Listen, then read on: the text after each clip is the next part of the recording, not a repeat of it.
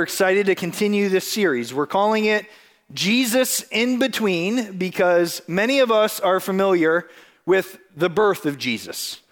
The shepherds, Jesus born of a Virgin Mary, what we celebrate at Christmas and the story surrounding his birth. Many of us are familiar with the story surrounding Easter his death, his burial, his resurrection, our living hope. Our desire over the course of this series is to fill in some of the in between. Because what we know the information and understanding and perspective about a person influences the way in which we respond to that person. And our hope is to fill out the picture for all of us so that we have a better understanding of who Jesus is. You know that from your own interactions. When you learn information about a person, it may change your perception or the manner in which you respond to that person. Take, for example, our student ministries intern, Ethan Taylor. He's over there at the 10 with our middle school students. A week and a half ago, he passed his motorcycle test license, right? So if you see someone with an Evel Knievel helmet and a 2006 Yamaha Vino, it might not be me. It might be Ethan as well. So both of us are uh, on the open road with one scooter at the moment. So we're enjoying that. But he passed his test. And then uh, think of our creative arts intern, Garrett Hirsch. Garrett is a huge fan of Lord of the Rings. He has his own marathons if you ever want to join him. They're pretty often. And it won't be surprising if we hear Garrett drop a Lord of the Rings quote in a staff meeting, right? He loves Lord of the Rings.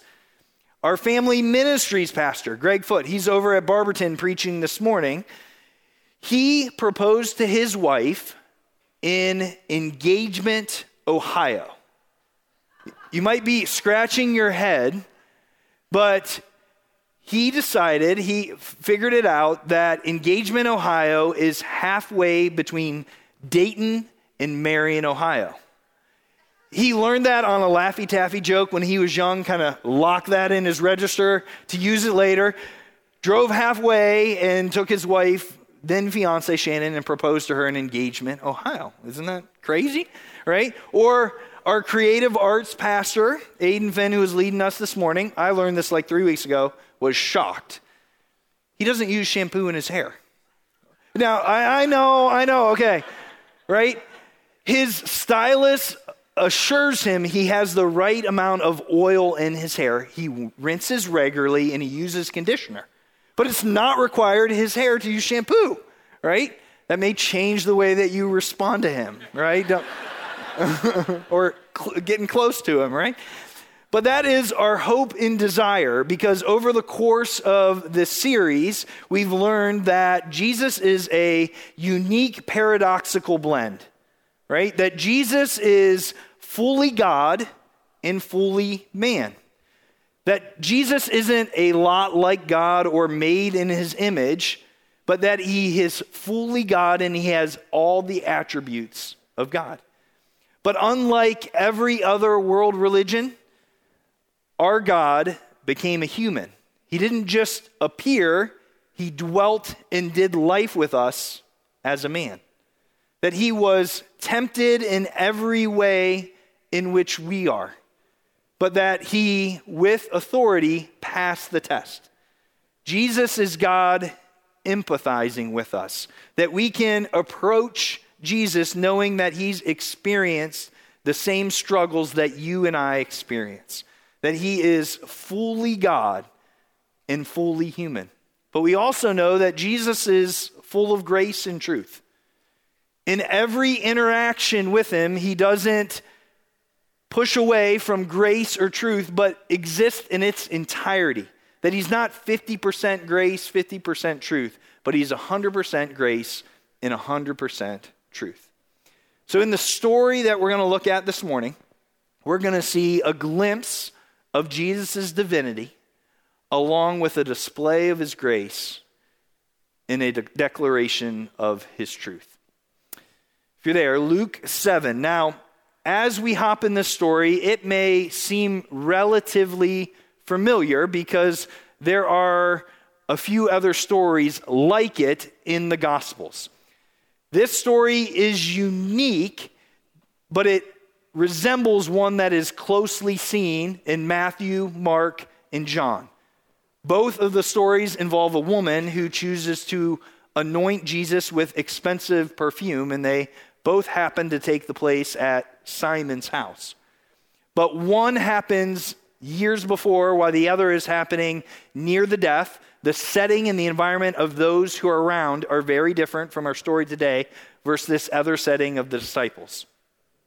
Just reminds me of the importance of kind of putting the Gospels in a chronological order. If you've never read through the Gospels chronologically, we'd invite you. We created the study guide along with the series 50 day journey through the Gospels chronologically. And it helps us kind of understand and put the full picture of Jesus. So hopefully you're there. Luke chapter 7, starting in verse 36, says When one of the Pharisees invited Jesus to have dinner with him, he went to the Pharisee's house and reclined at the table. Kind of an interesting word choice, I think, right? That Jesus reclined at the table. We would probably say that he sat at the table. Well, it's actually a little indication of the event that's going on. The event that Jesus would have partaken in would have been similar to a Greek symposium. What that was, that they would invite a traveling rabbi or a teacher to have a discussion about politics and religion and local events and news at a wealthy person's house. And so Jesus would have been invited to this event and he would have reclined at the table. It wouldn't have been a large table that we see, but it, would have been a bench. And so Jesus would have sat on the bench with his left arm down, his feet away, with his right arm free to eat and partake from the table. Every other person at the dinner would be around like spokes on a wheel. So Jesus would be looking across, talking to people, engaging in the meal. And we see that he will be named in a short while, but Simon the Pharisee, who's invited him. Now, the Pharisees are a religious sect of Judaism. They claim to believe in God's inspired word, their Old Testament, but they added their own law and tradition that held equal weight with what they believed of the Old Testament. So they had some 600 laws that they had written as a way of describing these laws. They were extremely moral people. And so Simon has invited Jesus to have a conversation at his house. Life then was much more public than personal. In their house, those having the meal, probably the socially elite, would be gathered around, but there would be onlookers observing and listening in on this conversation. There would be, in much like a courtyard setting, people from the village that would learn that this discussion was going on Entertainment was a little different. They didn't have television to go connect into. So they'd come to this event curious of what this rabbi would te- be teaching about. If the host was good, he'd put cushions around the courtyard so that they could participate in. And occasionally they may get scraps from the table. And so this event is going on, and we see how this woman would have been present. It says, A woman in that town who lived a sinful life, learned that Jesus was eating at the Pharisee's house. So she came there with an alabaster jar of perfume. I like the description. Not that she's a sinful woman, but that she lived in that town. The people knew her story, they knew her background and her past. Maybe they had interaction with her. Most likely, this woman was a prostitute at minimum, was very promiscuous. And so when people saw her, they knew and had interacted with her. And she is on the outside of this meal. And it says that she has an alabaster jar of perfume. This would have represented her livelihood. It was the manner in which she'd entice men to engage with her. And so she brings her livelihood that she would have carried often around her neck along with her to this event that she has learned Jesus will be present. We're not sure at this point how much she knows about Jesus. We know that when we put the Gospels chronologically, the events that took place right before was found in Matthew chapter 11. Jesus is preaching his gospel to cities and they're very unrepentant and he's preaching judgment. And then he turns and faces the crowd and says these words Come to me, all who are weary and heavy burdened, and I will give you rest. I'm not sure if this woman heard these words of hope and help was available. But she makes her way, she prioritizes to be in this conversation that Jesus is hosting and he's sharing at. 38. As she stood behind him at his feet, she began to wet his feet with her tears. Then she wiped them with her hair, kissed them, and poured perfume on them. So, this woman who's in the outside of the courtyard moves from the shadows into the light. She moves from the outskirts and joins the meal at some point. Now, in those days, it was customary for a host to do a few things as people entered. Often they would greet their guest by putting their hands on their shoulder with a kiss on each cheek. Then they would take them over and they would have their servant or like the lowest person in the setting wash their feet. They would take cold water because with sandals and dung all around, you can imagine what their feet looked like as they entered the house. And then, as they're reclining at the table with the feet far away from the food, they would either put oil on their feet to smell or burn incense. So, this woman approaches Jesus, most likely had seen or had been able to observe that these customary things had not been done. It says that she is standing behind him and just crying hysterically. She's in the presence of Jesus.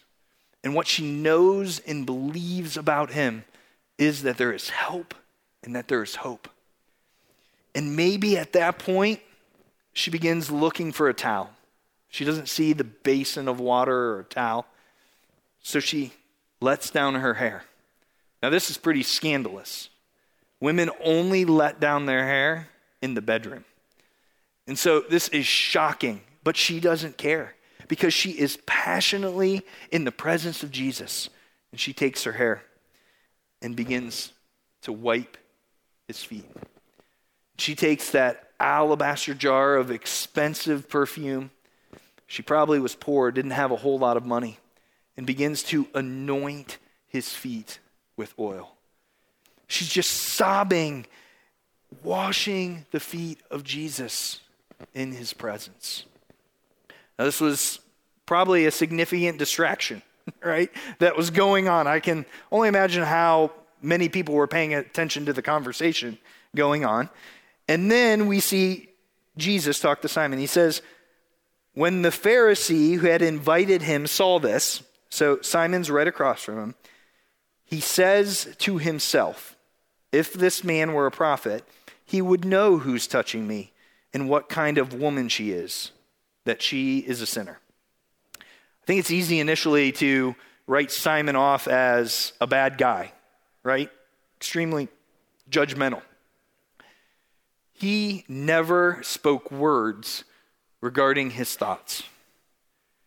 It says that he thought to himself that Jesus, in his omniscience and his divinity, knew exactly what was going on in the mind of Simon. He knew in Simon's law and tradition that it said that if anyone interacted with a person like this, that they would be uncleanly for 30 days. They had this whole ceremonial uh, purification just to get them back in right standing with those around. As a rabbi, what that would mean is that his teaching was invalid for minimally 30 days. And so Simon's thinking if this man only knew, he claims to be a prophet, if he knew who was touching him, he would excommunicate her from this dinner. But we see it's exact opposite thing that goes on. Jesus answers him. Don't you hate that if you're married that your spouse knows exactly what you're thinking, right? Jesus answers him, Simon, I have something to tell you. Tell me, teacher, he says. Two people owed money to a certain money lender. One owed him 500 denarii and the other 50. A denarii was the equivalent of an average daily wage.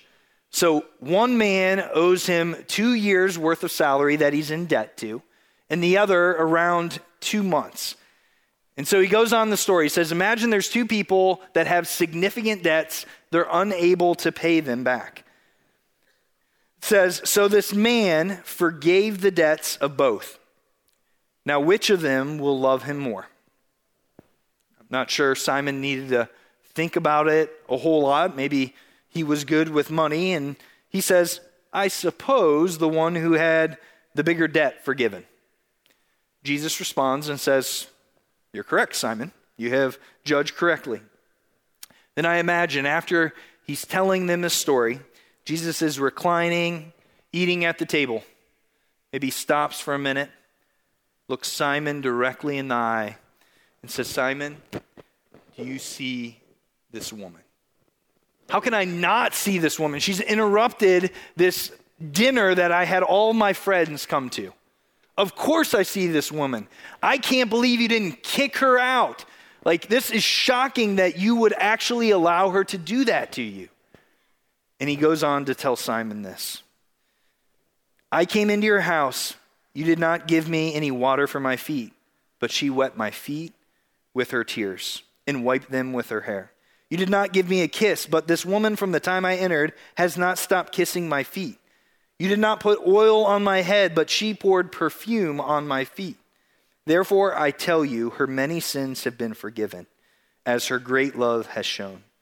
But whoever has been forgiven little loves little. Then Jesus says, Your sins have been forgiven. If you think it was a heated, controversial conversation before this statement, Jesus has just raised the temperature in the room. He has claimed what they perceived as possibly a prophet to now equate himself with God. Only God was the one that could forgive sins. They all knew what he was claiming about himself. And it says, the other guests began to say, Who is this that even forgives sins? Jesus says to the woman, Your faith has saved you. Go in peace.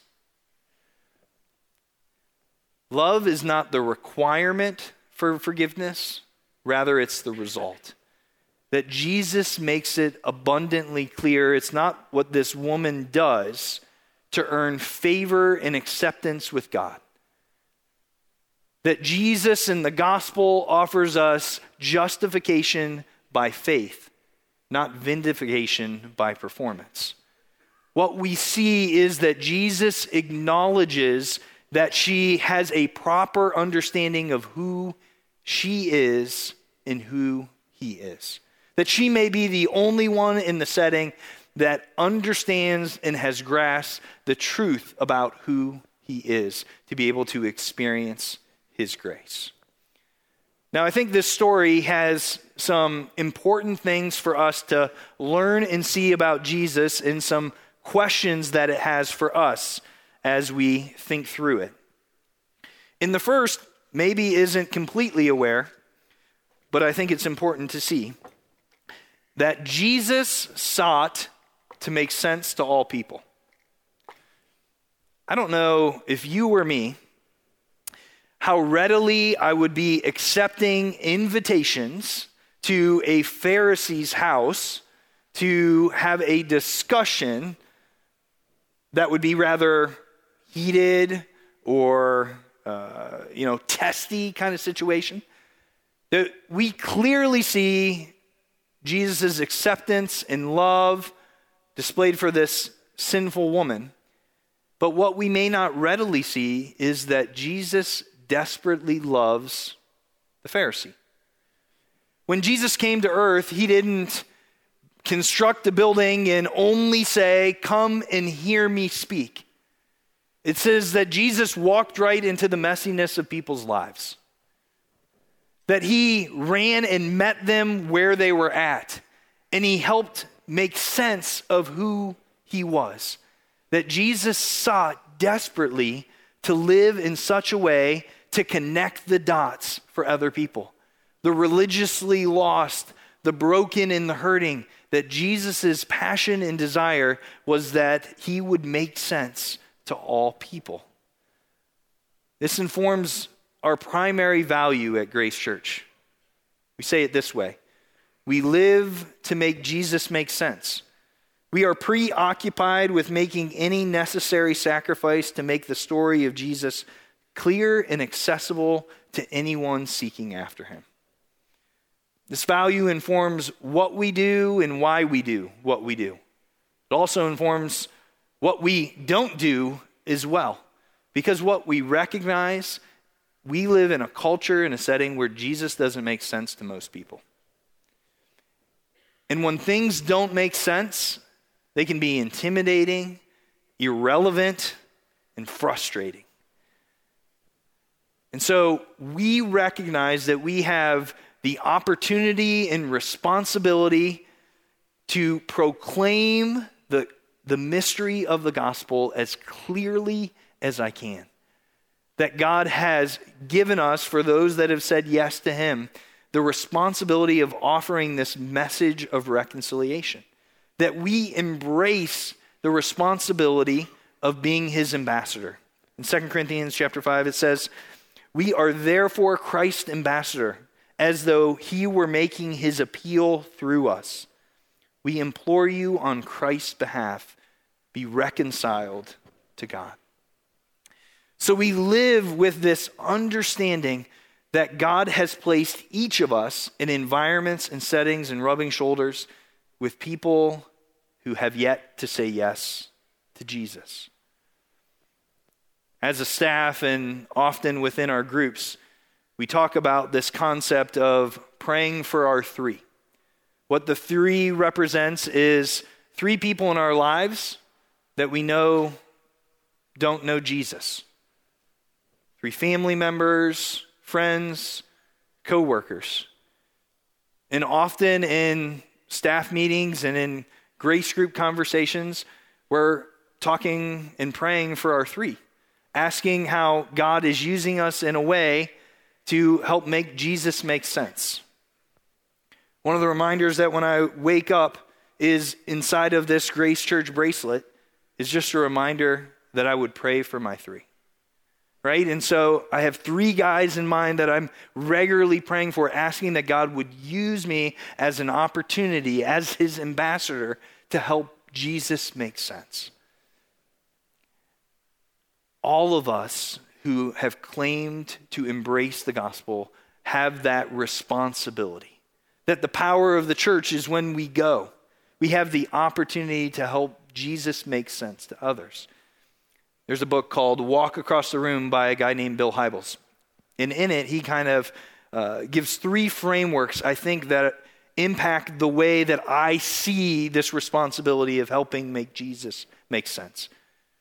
He says, develop friendships, discover stories, and discern next steps.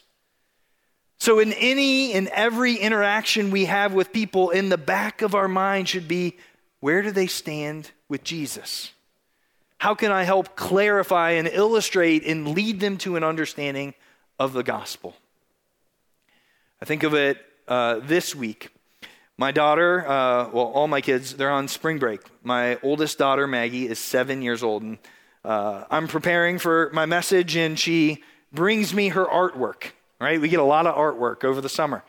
And in this picture, she has drawn herself very beautifully, along with our entire family. Now, this week, when I've introduced our family as a family of six, she's corrected me. Said, Dad, come on, you know, God is a part of our family, right? So he's up there on the top. And on some level, my daughter, who's seven, understands that God is with us, yet transcendent. She put him on the top because God's above us, is what she said. But what I fully don't know is does my daughter know what it means to embrace Jesus in her life?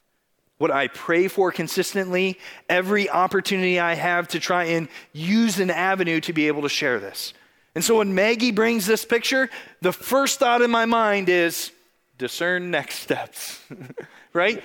Maggie, do you know what it's like for Jesus to be a part of your life? Right? And help articulate the gospel in a way that helps make sense to a seven year old. That's kind of hard to do, right? Aren't you thankful for our Power Kids workers? Right? But as we interact with each and every person, in the back of our mind is what do they know of the gospel? How can I be used in a way to illustrate and help understand Jesus for them? I think that leads us into a second thing that we see of Jesus all throughout the Gospels is that Jesus taught in parables. He taught the gospel and kingdom principles in parables. Parables comes from two Greek words kind of smashed together. It just means to lay alongside. That Jesus used stories and illustrations to highlight his truth and his kingdom principles that Jesus was a master storyteller. That as he walked and interacted with his disciples and the other people, he would see a fig tree and he'd tell a story, right? Or he'd come across a farm or weeds and he'd tell a story about their life. When I think of this, the question I ask myself is Am I becoming a better storyteller? I remember years back, this kind of changed my perception about how I interact and try to share the gospel. I had a guy named Ben. He was a younger fraternity brother. And Ben and I had many conversations about faith. And we would talk about Jesus and his belief, and he came with me occasionally to church. And I remember struggling of like, I'm not exactly sure what Ben believes about the gospel.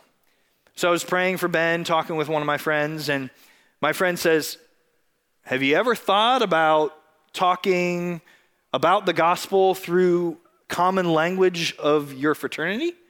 And I'm like, it's a great idea, you know? So Ben and I go to Luigi's, and I remember having this conversation, and I said, Hey, Ben, what was it like to be a pledge in the fraternity? Do you remember that experience? And was there a point that you remember making a decision to become an active member? What'd you have to do to make that decision?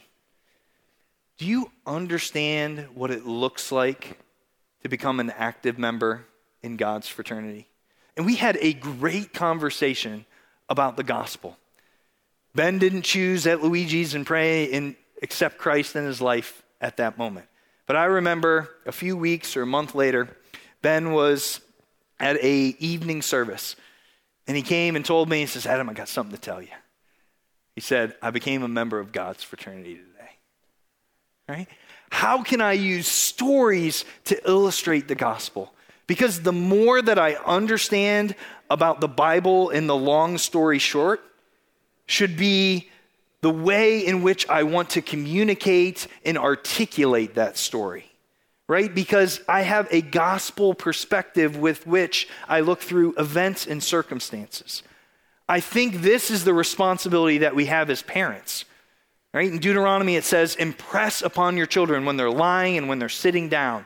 I don't think that means we have a Bible study every minute of the day. What I think is that we look for opportunities to clarify and illustrate the gospel with our kids.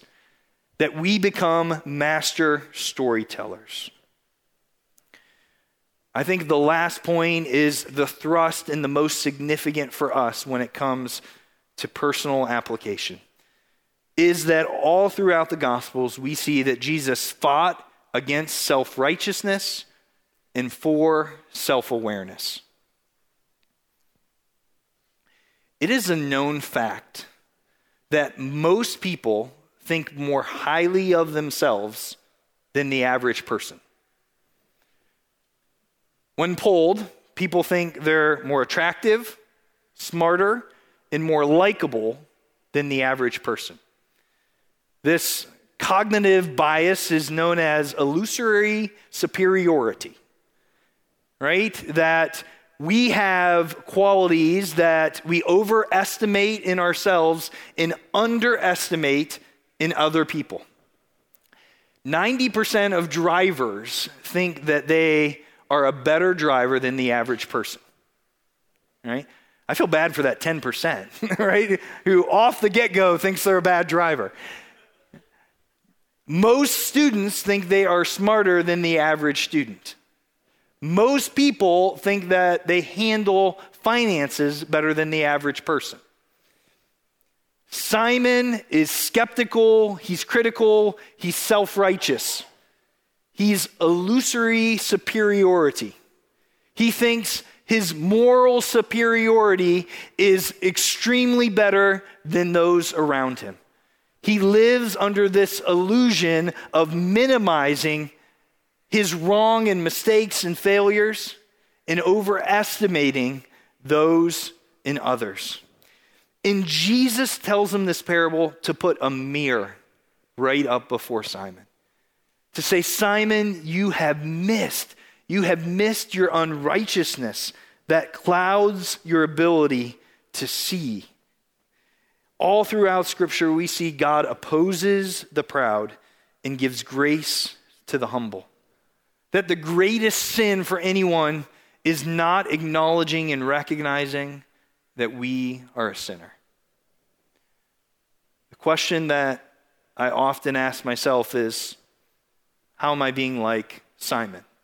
I recognize there's a point when we can move from being self righteous to self aware. But regularly, how easily do I fall back in a moral superiority? I grew up predominantly in church from a young age, right? I had parents that told me about right and wrong It can be easy to write off and think more highly of myself, right? That I don't have the same struggles that other people have, right? And I can live in a mindset that maybe I can tend to be judgmental about other people. That I can look at others' faults with a microscope, but look at my own sins with a telescope. That I can have a heart filled with pious pride angry arrogance, and self righteous religion. And Jesus fought against self righteousness. We see in the Sermon on the Mount, Matthew 7, verse 3 through 5, what he says is Why do you look at the speck of sawdust in your brother's eye and pay no attention to the plank in your own eye? How can you say to your brother, Let me take the speck out of your eye, when all the time there's a plank in your own eye? You hypocrite. First take the plank out of your own eye, then you will see clearly to remove the speck from your brother's eye. I think the question that it poses to you and I is Am I more interested in passing judgment than taking inventory? I had the privilege of, before I came to Grace, I worked as a drug and alcohol counselor at the Salvation Army Adult Rehabilitation Center. And there I became very familiar with addiction and, in particular, Alcoholics Anonymous and the 12 steps. And I remember the fourth step of the 12 steps. It's at that point, when you've recognized your lives are unmanageable, that you stop and take a fearless, searching moral inventory right? In the context of their relationships with a sponsor, they have a process that may slightly differ based on the sponsor of working through resentments, fears, and hangups. Right? That there is this long process of trying to take a personal, moral, spiritual inventory of our wrongs that can help lead someone, by God's grace, out of addiction. Right? How often do you take inventory? Do I daily stop and think of my mistakes or what I may have said to someone? What maybe something I said that I shouldn't have said? Maybe something that was only kept for me?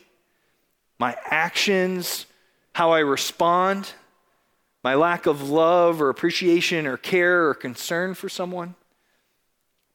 Do I stop long enough to take inventory? It's not just overcoming judgment, but it's begin to move that microscope on our own lives. Of stopping, right? Of confessing, which is literally agreeing with God, agreeing that this is wrong and not his desire. And it's coming before him and asking for forgiveness. It makes me think of this idea of moving from the place of self righteousness to a constant place of self awareness. And it reminds me of a guy, Isaiah, in the Old Testament. Isaiah had a unique and unusual encounter with God face to face. I don't know if you or me, if I would necessarily want that, right? Like, what would that experience be like? But it says here how Isaiah responded. He says, Woe to me, I cried. I can just imagine him bowing on his knees. I am ruined. I'm a man of unclean lips, and I live among a people of unclean lips. And my eyes have seen the King, the Lord Almighty. It's not the amount of sin that I should be concerned about. It's the awareness of my sin that I need to be sensitive towards right? Because spiritual growth is not just about committing less sins, but it's being more aware of our sinfulness in God's holiness. The question that we must ask ourselves is Do I compare my sinfulness against the backdrop of His holiness? It's understanding the depth of who God is in His righteousness, in His throne, in His perfection and yet his desperate love for me, a lowly sinner who's rejected him multiple times. Right? I love the song that we sang that he calls us a child when I tell him lies. Right? That he invites us to be in relationship with him. Not out of perfection, but out of desperation. Acknowledging who I am before who he is. How desperately do I want to be like this woman? That I come to the point of recognizing my brokenness, my neediness, my desire to be forgiven, and to approach God. Because the self aware extend love in proportion to what they've experienced. She went above and beyond to all the customs that were shown as someone entering the room. She had this radical generosity and gratitude for who Jesus was that help her to break social norms, that help her to spare no expense because she was in the presence of Jesus. The Pharisee, like you and I, will never experience grace until we see ourselves as the prostitute. Because this is what Paul wrote in 1 Timothy. Here is a trustworthy saying that deserves full acceptance. Christ Jesus came into the world to save sinners, of who I am the worst. But for that very reason, I was shown mercy so that in me, the worst of sinners, Christ Jesus might display his immense patience as an example to those who believe in him and receive eternal life. Am I living with gratitude, gripped by the grace of God? Is my motivation and passion and desire in the well of the source of God's character and His holiness and His offer of forgiveness? Because when I am struggling to extend love and forgiveness and compassion to each other, I don't turn inward. I don't just grit it out. I look backward. And I look to what Jesus has done as the source of hope, of fullness, of grace, of goodness. And he offers that power and that experience that I can begin extending as I experience more deeply the grace that he has shown. Can I see myself as the worst of sinners, like Paul is writing to Timothy, in desperate need of his grace and his forgiveness. I read a few days ago a quote in a book, Defiant Grace. The author's name is Dane Ortlund. And he calls Christianity the unreligion, saying biblical Christianity turns all of our religious instincts on its head. He looks back and he says, The ancient Greeks told us to be moderate about knowing our inclinations. The Romans told us to be strong by ordering our lives. Buddhism tells us to be disillusioned by annihilating our consciousness. Hinduism tells us to be absorbed by merging our souls. Islam tells us to be submissive by subjecting our wills. Agnosticism tells us to be at peace by ignoring our doubts. Moralism tells us to be good by discharging obligations. love this. Only the gospel tells us to be free by acknowledging our failure. Christianity is the unreligion because it's the one faith whose founder tells us not to bring our doing, but our need. That in the gospel, our failure and acknowledgement brings acceptance and forgiveness. That Jesus doesn't expect or desire us to bring us the resume of things that we've done to earn favor, but rather the depth and understanding of who we are and our need for Him as our Savior. Within the gospel is the power to live radical generosity for the sake of others.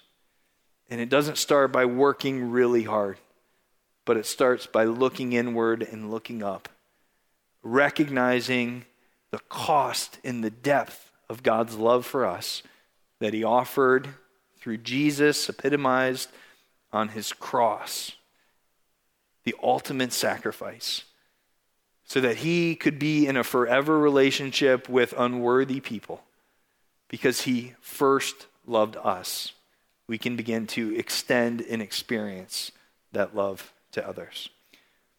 Father, may that reality never get old for us. Lord, may we always run back into your holiness and grace, not out of fear, but out of acceptance. Lord, may we trust and live understanding that our failures can make much of you Lord, that in our humility, our passion and desire is that you would use us as your ambassadors, that you would use our lives and our words to reflect who you are, to be able to point people, to give them a, uh, a beautiful picture of the gospel. Lord, we think of those that you've surrounded us with. Help us to be your ambassadors well. Help us to understand the depth of your cost in a way which motivates us to live radical lives of generosity. Lord, we love you. We thank you for who you are and the offer of forgiveness that you've extended because you have the authority and the compassion to do so. Lord, we pray this in Jesus' name. Amen.